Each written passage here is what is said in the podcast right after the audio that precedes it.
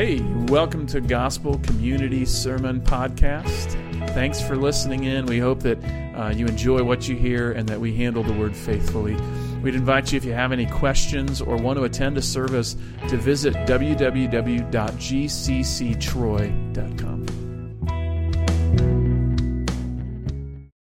There was a, a podcast I listened to, um, I think a, a year ago or so, and it was about a hypnotist slash performer slash con man named Ron Dante. Ron Dante was uh, kind of made his career as a stage hypnotist and illusionist. Got his start in the 1960s, and he really made a name for himself. His, his real name was Ronald Pellar, and he went by all kinds of other aliases, but he really made a name for himself when he married the actress Lana Turner in 1969. He was uh, actually her seventh husband. And six months after he married her, he abandoned her in San Francisco, went back to their home somewhere else in California, robbed her of, well, at least when she returned home, there was $35,000 cash and $100,000 jewels missing from her safe. Dante went on to start a hypnotism clinic, which he would go around and travel and teach others how to do hypnotisms until he was convicted in second degree attempted murder. He had hired a hitman to take care of some problems that he had. He spent two years in prison. Upon his exit, Dante started a company called Permaderm. This was uh, actually putting permanent tattoos on women's faces that looked like makeup. I don't know why you would sign up for that, but somebody did nonetheless. And so for $2,500, you could show up for a weekend and the funny thing is that Dante was afraid of needles. So he would actually not show you how to do it. He would show up in a fake cast claiming that he had broken his arm in a skiing accident, and he would have someone else teach them on grapefruits and pigskin how to tattoo things. Just a mess. Anyway, after this, he did his most lucrative con. He started Columbia State University and its advertisements promised that within 27 days and for $1,695, you could have a degree in less than a month. The undergraduate degree by mail program was a racket, and it brought together all kinds of funds for Dante. And eventually, Dante and his wife uh, moved to Mexico to kind of outrun some of the local authorities and other things that were happening. Something for nothing, as it were something for nothing has always been alluring, hasn't it? Something for nothing has always been a temptation to us. Something for, uh, for nothing is the reason we get emails from Nigerian princes. It's the reason why the lottery is lucrative.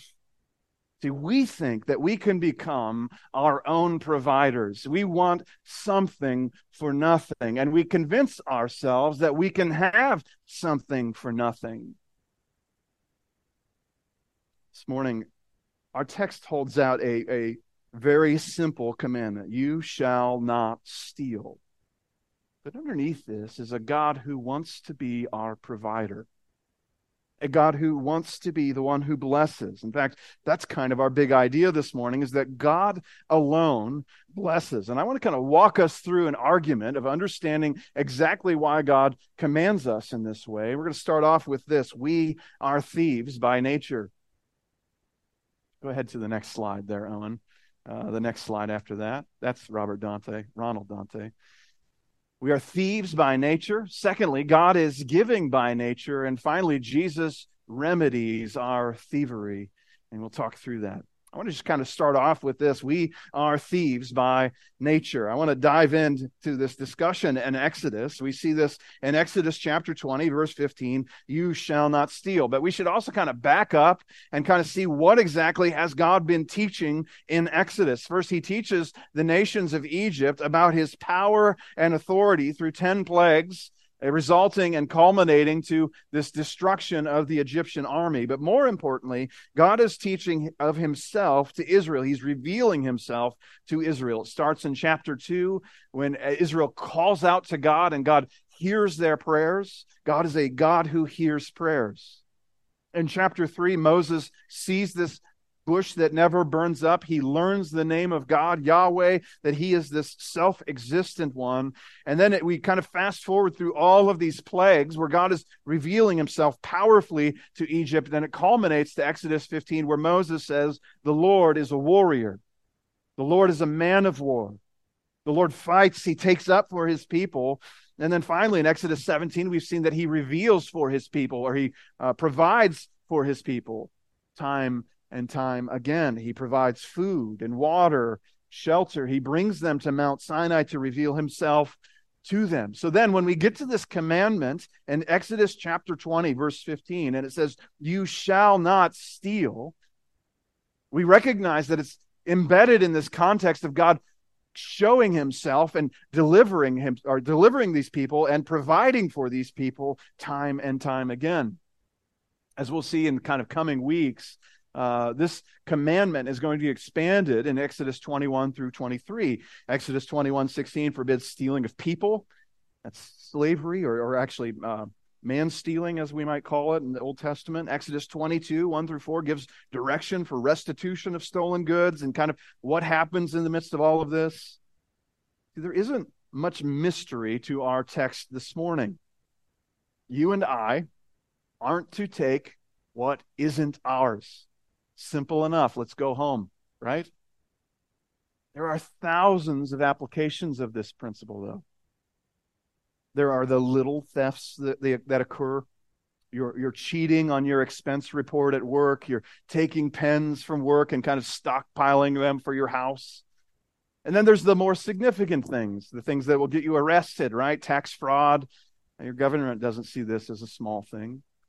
Theft of high dollar items, I guess if I were to guess, not many of us this morning are really um, too weighed down by this commandment. We think of ourselves as kind of passing over what is being stated here. What's stated here is these large scale thefts, and I don't have a ski mask in my closet, and I don't rob any banks, and therefore I'm kind of free from this.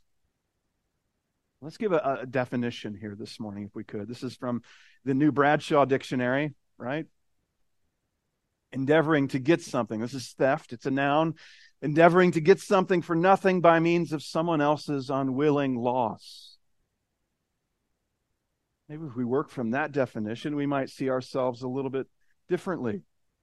We want to get something for nothing by the means of someone else's loss. See, such items that are stolen are not given as gifts, they're not loaned, it's when we purposefully steal the things uh, for our own benefit and, and kind of dismiss another's loss. If we were to kind of just trace the history of stealing in the, in the Bible, there's three examples that kind of come to mind. Jacob is the thief from his the beginning of his life when he's coming out of his mother's womb. He's grasping at the ankle of his brother Esau, and that how he got his name. And in Genesis 27, at his mother's encouragement, Jacob deceives his father into declaring his blessing over Jacob instead of Esau. He has taken something that was not his, that did not rightfully belong to him, and he has stolen it from someone who did not willingly give it up. Ironically, Jacob the thief has a long history with another thief in Genesis 30 and 31, his uncle Laban. And so, as he's brought back into this relationship with his uncle, Laban and Jacob are stealing from one another. Laban, Laban wants Jacob's labor at a discount, so he tricks him into marrying his uh, oldest daughter, Leah, uh, so that he might work for 14 years rather than seven to get the d- youngest daughter, Rachel. And so Jacob takes both of these wives through the deception of his uncle Laban. But not to be outdone, Jacob was willing, but eventually realizes he's being taken advantage of. But Jacob eventually steals the household idols through Rachel uh, as he's leaving Jacob's house. Achan, in this chapter of Joshua 7, Achan stole from God at Jericho. God tells the Israelites that they're going to break into Jericho. God is going to knock down the walls after they've marched, marched around it seven times. And sure enough, they're going to see all of the plunder, and all of that plunder is to go into the Lord's treasuries. But Achan steals some of it for himself. He hides it under his tent, and he is exposed through God's providential intervention. See, Achan has taken for his own gain. See, time and time again, we're seeing in our own lives and in the lives of those in the scriptures, we're seeing people who are endeavoring to take something for nothing by uh, leveraging someone else's loss for themselves. One thing that stood out in all of Ronald Dante's schemes wasn't just about the money. In fact, it was in the uh, late 90s that Dante was in Mexico and uh, Brian Ross from ABC's 2020 went down to find him and wanted to interview him. Now, you would think if you were a smart man, you would say, No thanks, I don't want to do an interview. But what does Dante do? He pulls Brian Ross on his 120 foot yacht for the interview. He starts to talk to him about all of the things that he has done. See, when he was confronted, he, he led on that powerful men made him do the schemes that he had done. And he takes 2020 on this yacht to the royal class, uh, his 110, 120 foot yacht. What tipped him towards such an action? What uh, convinced him to do this? Is that Brian Ross said that Dr. Dante was a legendary con man. See, at the end of the day, his inclination wasn't just about stealing stuff, it was about being noteworthy. Someone said it to me this week that stealing is, is the feeling that I deserve what you have. I love what Jen Wilkins says in her book, 10 Words to Live By, the quotes on the slides here this morning. She says, Stealing praise, my kingdom come, my will be done. It turns mine to my neighbor and demands, Give me this day my daily bread. It's not just the idea that I'm going to steal something because I need, it's that I'm going to steal something because I'm God. Because I'm going to be the one who takes care of my own benefit or takes care of my own self. See, in this way, we're all thieves. Stealing is an action of the wayward heart. Jesus is dealing with these Pharisees in Matthew chapter 15. And he starts to lay out, uh, you know, out of the overflow of the heart, the mouth speaks. And in Matthew 15, he says this He says, For out of the heart come evil thoughts, murder, adultery, sexual immorality, theft. Theft is a part of that sinful heart that all of us possess. We all share that same heart of rebellion against God. Paul told us there's no one righteous. All have sinned and all fall short of the glory of God. Before you become too convinced that your theft is not a problem, consider you have a thief's heart. We all have a thief's heart. You may not have committed tax fraud, but your sinful heart is inclined to such things. See, all of us want something for nothing, even whatever it costs someone else. Who are we robbing? Who are we taking from? Just going to lay that thought out there for, for us for just a second. We're going to put that up on a shelf, and we want to turn our attention to a righteous and holy God. God by himself. We are thieves by nature, but God is giving by his nature. We know this this morning, right? God owns everything. We talk a lot about God as creator God. He's the one who created everything in six days. He created the skies and the, the earth. He called forth light. He broke into darkness. God is the one who has created everything and therefore is owner of everything. The psalmist tells us that he owns the cattle on a thousand hills in Psalm 50 or Psalm 24. The earth is the Lord's and fullness, the fullness thereof. If we were to kind of back up a chapter into Exodus chapter 19, uh, Moses says that all the earth is his. God owns everything. Abraham Kuyper famously said this. He says, There is not a square inch in the whole domain of our human existence over which Christ, who is sovereign over all, does not cry, Mine. See, for you and I, this would spoil us, wouldn't it? The tendency uh, we have is to kind of always want more. And so the richer we are, the, the more we want. The more we have, the more we desire. John D. Rockefeller is a, a prime example. When he was asked how much is enough, he said, just a little bit more. Goods and possessions are like salt water to the thirsty. The more you drink, the more you need, and you'll continue to thirst until the moment of your death. But God's possession of everything uh, means something quite different for us. God is not only the possessor of everything, God is absolutely giving. James chapter 1, we've said this a lot. James chapter 1, uh, James says this He says, Every good gift and every perfect gift is from above, coming down from the Father of lights.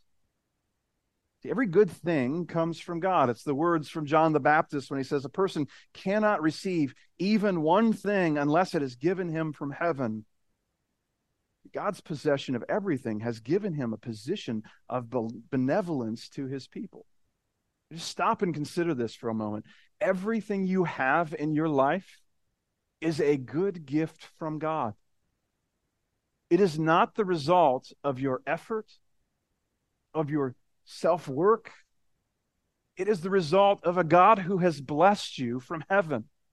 We just stop and consider how anti American that idea is because we love to think that we are the products of our own making, that our hard work, our effort, our GPA in college, our, our GPA in high school, our, our kind of nose to the grindstone mentality is what has brought us to this moment. I drive the car I drive because I've worked so hard to get here. I own the house I own because I've worked so hard to get here. What James is telling us here this morning is that every good thing we have is from the Lord. And if it's not, well, just stop there. Every good thing we have is from the Lord.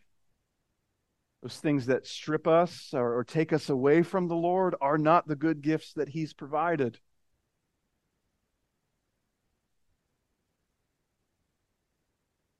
It's interesting for all of Dante's manipulating and conniving. He ends, I don't know if he's passed away or not, but his end of his story, as far as I know, it ended in a whimper. There's a uh, the podcast that I was listening to entitled Dr. Dante ends with an interview with him in his trailer park home when he's diagnosed with cancer and he's got no one around him that loves him. He has spent multiple stretches in prison and he has no fortune to speak of. See, for all of his conniving and deceiving, Ron Dante has very little to show for it the end of his life. Good things come from God, don't they? I don't know if you ever thought about this, but our attempts to bless ourselves only turn into curse. Our attempts to bless ourselves only turn into curses. Every time uh, we try to create good things independent of God, uh, we ruin God's good creation when we uh, when God has given us sex, we created pornography, adultery, and sexual abuse. When God gave us food, we created ob- obesity, food addiction, and food insecurity. When God gave us Sabbath, we created laziness. When God gave us work, we created slavery, workaholism. And every time we try to create our own blessing, we discover a new curse. Our attempts at self blessing have a long trail of disease, destruction, and difficulty. But when God gives us of his goodness, it's irreplaceable. Just think about these good things that you have in your life. Have you ever thought about your children? Thought about your wife? The gifts that God has given to you are irreplaceable, are they not? Just was thinking about this. I was listening to another sermon, and, and the guy was describing the beauty of a perfectly ripe, ripe peach. Ever tasted a perfectly ripe peach where they're just right and good, or a Honeycrisp apple? There, there's not a candy manufacturer out there that can match its sweetness or its beauty or its goodness. There's no parallel to God's blessing.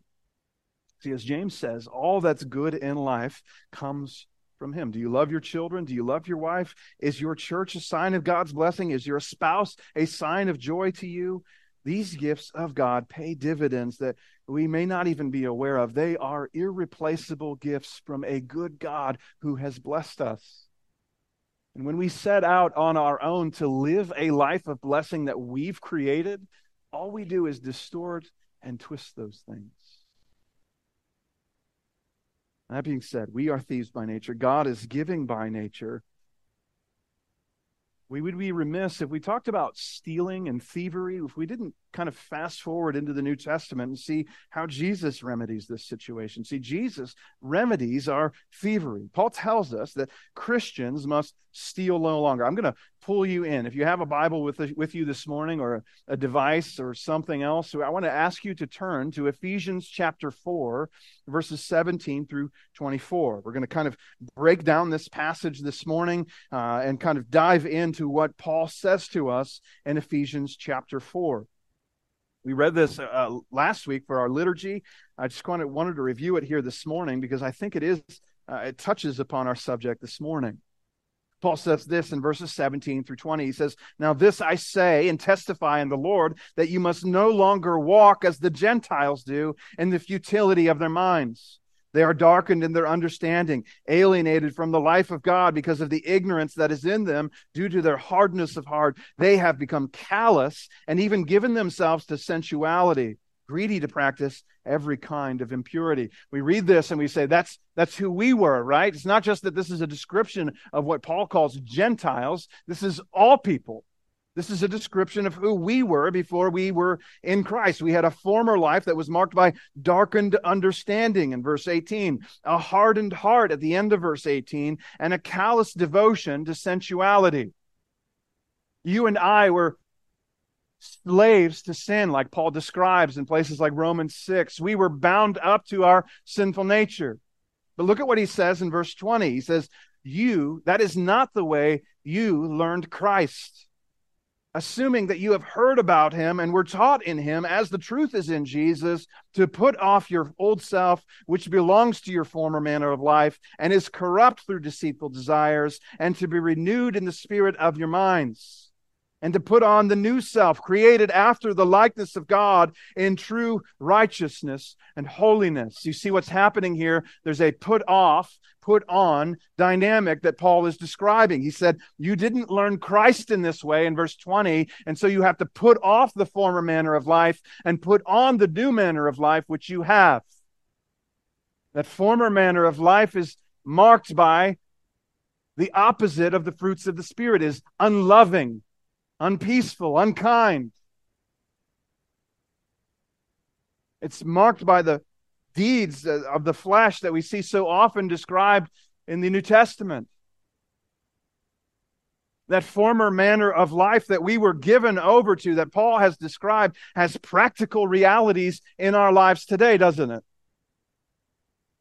And all of us have, in some way or another, struggled to put off this former manner of life so that we might walk in this newness of life. Look at what he says there. Verse 22 to put off your old self, which belongs to your former manner of life and is corrupt through deceitful desires. That doesn't sound like a good time, does it? Christian, what this describes is the frustration that you feel every time you sin. That you still have this uh, nature inside of you that draws you ever closer to this sin that you so wanted in the previous life. Paul says, What I hate, I do. The truth is, Christian, you have these two natures warring within you. It's described in Galatians chapter 5 that you have the old flesh still wants what it wants. And you have the Holy Spirit who wages war against those desires and brings you into perpetual holiness until someday when when God pulls you into his presence and pulls away that sinful nature finally and fully, makes you righteous. Right now, Paul doesn't call us to stay in this put off. What he says in verse 24 to put on the new self created after the likeness of God in true righteousness and holiness who we are in Christ is no longer defined by the put offness of, of who we are. We're to put on this new self in Christ. We're to walk in, as he describes in uh, the likeness of God and true righteousness and holiness. We're to actually live out righteousness, practically speaking, to wake up in the day, to, to thirst for righteous actions, to, to want to do the things that please our God. We're to put off these old selfish desires and to put on this new Christlikeness through the empowering of the Holy Spirit.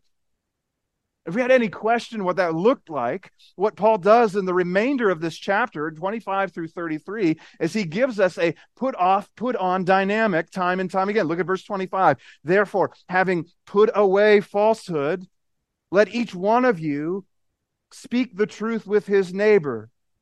Right? You can no longer be a liar. Now you must be truth teller. Look at verse 26.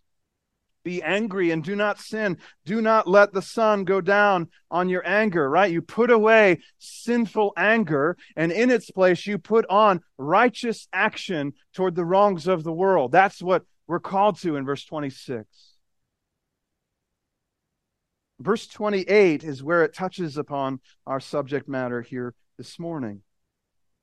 It says, Let the thief steal no longer, but rather let him labor, doing honest work with his own hands, so that he may have something to share with the one in need, with anyone in need.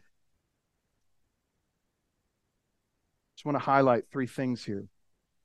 First, stealing belongs to our old life, obviously. There's no way for me to be a thief and for me to be putting on the righteousness of Christ. I cannot be doing that. I cannot be walking in step with the Spirit while also stealing. Those two things are naturally contradictory. Second, hard work is a part of redeemed living. Notice what he says here in verse 28 Let the thief no longer steal, but rather let him labor it's a part of this redeemed living is for us to do hard work, but it's not all of it. Because look at what Paul goes on to say. It's not just let him labor, doing honest work with his hands, so that he may have something to share with anyone in need. See, the last part of our equation of this reformed, renewed living is that we redeemed, redeemed living is typified by giving. What Christ has done is taken us from the old life of taking and brought us into the new life of giving, of generosity.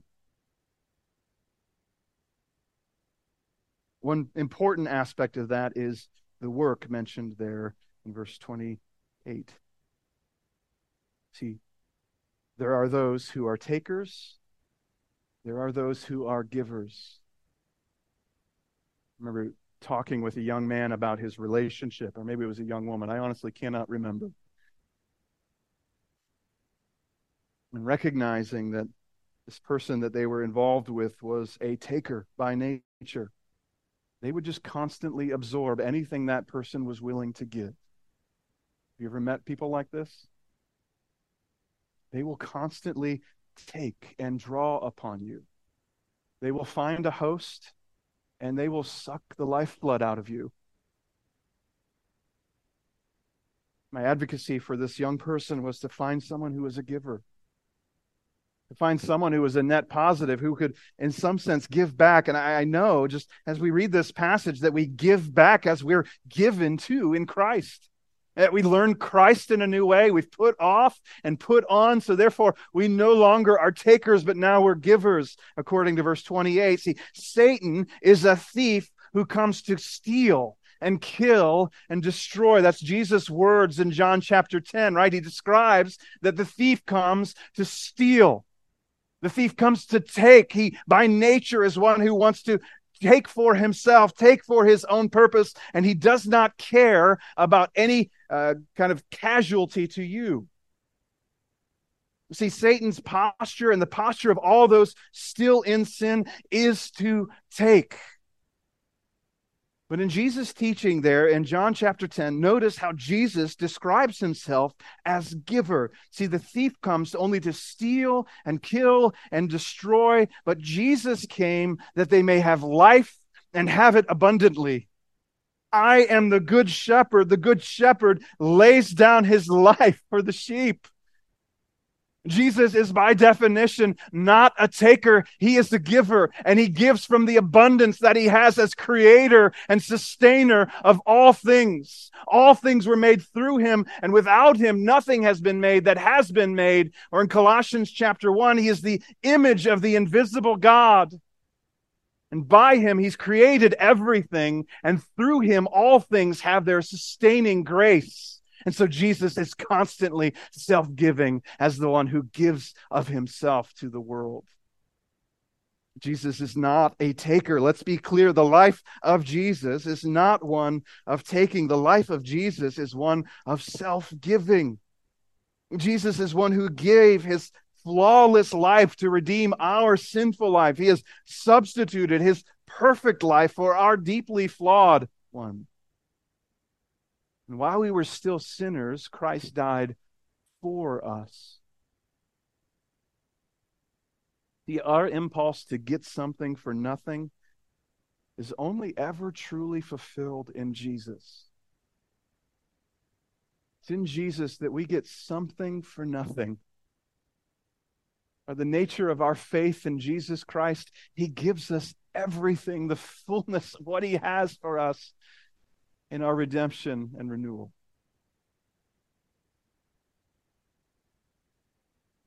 Christian, you don't have to lie, cheat. You don't have to steal your way to blessing. God has given of his fullness to you in Christ, and you need nothing. I just want to stop and say that for a second. We need nothing. Want to say that with the firmest amount of conviction that no matter what state we find ourselves in, it's easy to say that in the American context. But what about the African context where they don't know where their meal is coming from? What about in some of these contexts where they don't have clean water? Is it fair to say you don't need anything? I want to just highlight this because I think it's important and it's removed from us as Americans no matter what state you're in, your eternal state is provided for in Christ. If you don't draw another breath from this moment, you have full provision. You don't need anything. Righteousness in Christ will get you eternity. So, no matter what need you think you have, it's not a need. I don't mean to say that to be callous. I, I, recognize that there are many who are in various states of need, and we want to help those people, but we do so fundamentally from a posture of recognizing God's grace to us that we don't need anything.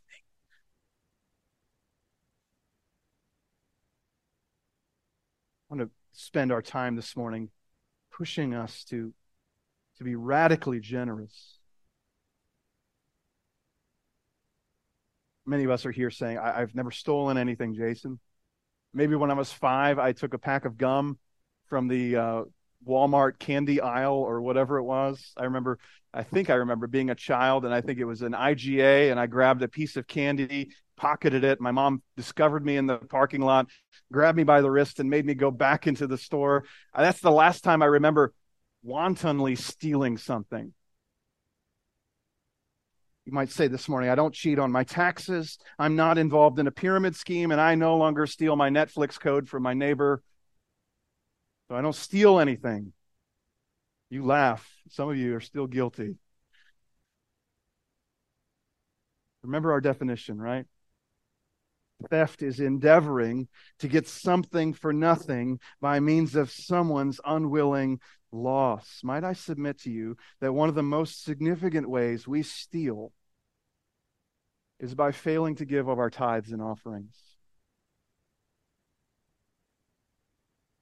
Money that rightfully belongs to another, namely God, stays in our bank account. I'm reminded of this as I was doing cross references this week in Malachi chapter 3. Will man rob God? Yet you are robbing me. But you say, How have we robbed you? In your tithes and contributions. Let me give an aside here for just a second. Gospel community has never lacked money. I understand that that comes from so many of you who have been so generous in your giving. But I think if we were to touch upon this subject and kind of gloss over this and not talk about it, I feel like we would be unfaithful to what the scriptures call us to. I wouldn't be preaching faithfully if we didn't bring the fullness of this nuance. We rob God when we fail to honor Him in tithing as a church. I understand tithing means 10%. That's not really what the New Testament talks about. We could kind of open up Second Corinthians and talk about that, that on the first day of the week, we set aside our, our giving for the purpose that the Lord has. This morning, we are well provided for as a church, but I, I don't want to be remiss in calling you to the joy of entering into this church's mission by not robbing God.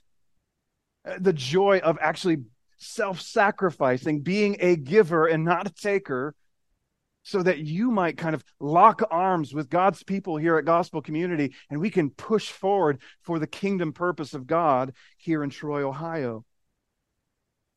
There might be some other nuances and ways that we rob one another. It might be a little bit off askew, but perhaps you rob one another by withholding your presence.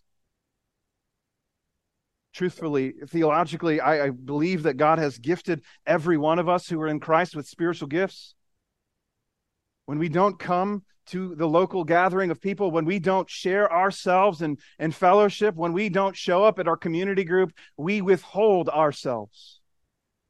We withhold uh, the blessing that God has given us, the gifting that God has given us in, in ministering to one another. They, in some ways, are experiencing less body life because there's less participation looking over some of our attendance numbers and, and realize that, that many of us are in a pattern where we show up about 50% of the Sundays. I just got to say, you're, you're robbing one another. And when I don't come, when I don't show up at my community group or whatever else, I'm robbing you. We have a responsibility to give, be self giving, as Christ has been self giving to us. I want to encourage you to foster a posture of generosity. I was uh, at a meeting a few years ago, and I heard this speaker say something to the effect that uh, that we see the world through the lens of scarcity. We learned it somewhere in the fourth or fifth grade. This word scarcity it means that there's not enough resources to go around for everybody. And yet, when we read the scripture, God tells us things like He does own the cattle on a thousand hills. He does have provision for us. We can trust Him for our daily bread. We engage with the world through the lens of scarcity, but our God is constantly telling us that He will be the one who provides everything we need. And as we've just said, He's not only provided if we if we lack anything, uh, we can ask God, as James says, but if we're continually lacking anything, He has fully provided for our eternity in Christ. What is it that we lack? What is it that we're so concerned about? What is it that we're so lacking here as these American people?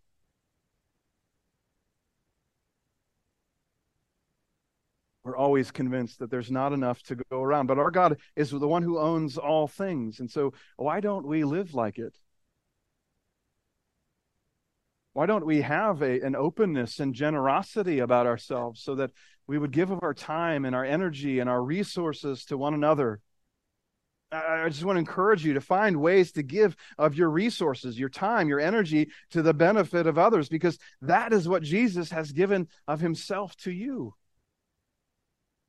Remember that Jesus, who had all eternity with God, he didn't consider it equality with God a thing to be grasped, but he made himself nothing he gave himself for 33 years here on this earth. He sacrificed his own body at the cross so that we might be fully established, so that we also might share with others around us. We should have a posture of generosity, shouldn't we? Posture of gratitude for the things we have. See, the thieving heart isn't just the heart that steals, It's not just the Jean Valjean that steals the silverware to pay for his food. The thieving heart is one that wants to provide for his own needs, to meet his own way. We have to see that that is fundamentally contradictory to the God who we serve, who has met us with great provision. I want to pray that God gives us a thankfulness, a gratitude, and a generosity. And I, I uh, confess before you, I have the most to learn in this area. I want to ask that God gives us a posture of generosity and gratitude. Let's pray together. Lord, we ask now that you would give us that as we reflect on your goodness to us in Christ, who gave all of himself to us, that we might give all of ourselves to one another. And the fullness of reflection of, of your son's sacrifice, that you would make us full of gratitude, generous to others, that we might be rich in grace and mercy. Pray these things in Jesus' name. Amen.